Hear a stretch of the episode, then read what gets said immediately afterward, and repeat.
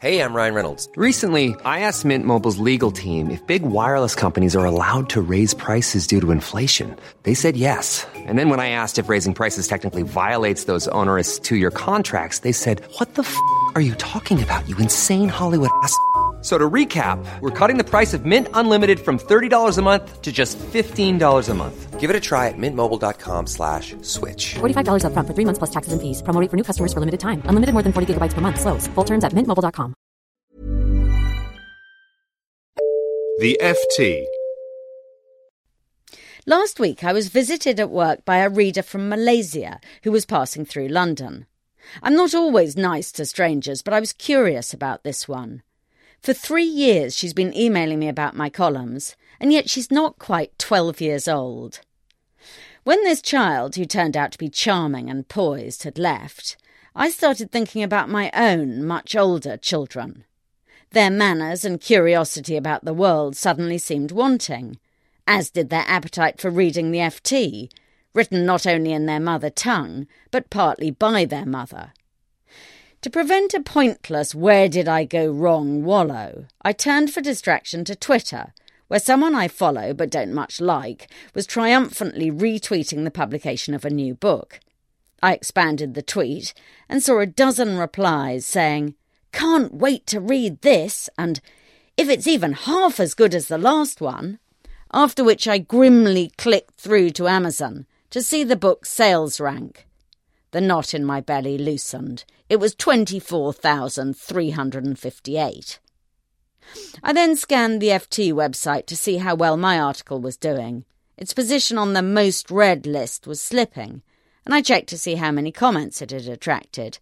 That was better, but only slightly. Without noticing, I had escaped from invidious comparisons in the real world to the even more invidious world of cyber comparison. To compare is human nature, but, as we all know, it always ends badly because there's always some maddening person doing considerably better than you are. Yet there's a difference between old-style comparing and cyber comparison. The first is relatively easy to recover from as it comes in infrequent hits. Exposure to a delightful girl from Malaysia doesn't happen every day and made me anxious only fleetingly. After a couple of minutes, I had made a full recovery. Cyber comparisons are a nasty drip of poison into the bloodstream.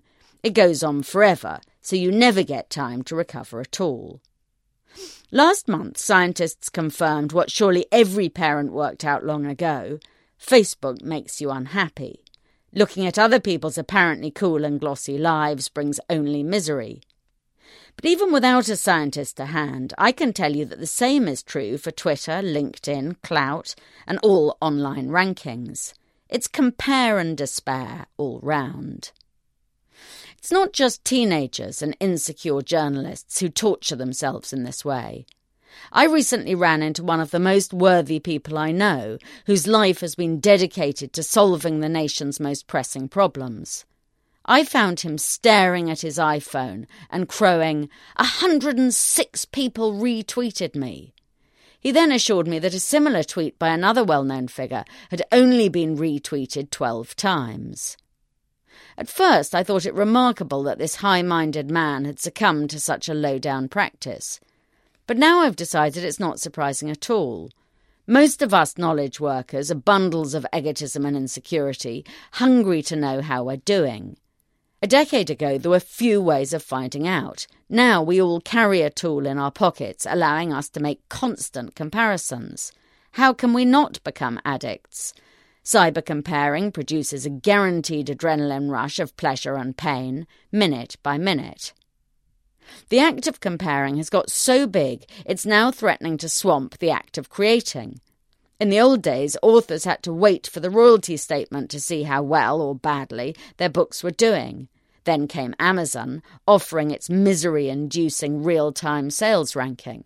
Now, Twitter offers something more scary still. We're no longer comparing things we spent years writing, but things we dashed off in seconds. So how do we kick the habit?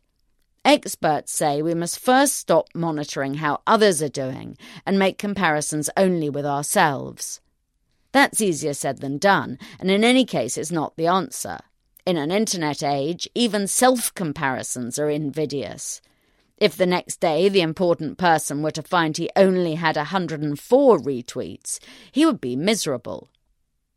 The experts then urge us to concentrate instead on our inner growth. But that's no good either, as it seems even this has become a source of online comparison. I have just emailed my 11-year-old friend and warned her I was going to put her in a column. I said I was writing about how Facebook and other social network sites make us feel bad. "I'm not allowed Facebook," she replied. So there it is, a partial explanation of why she finds time for the FT and a partial solution to the problem of cyber comparison.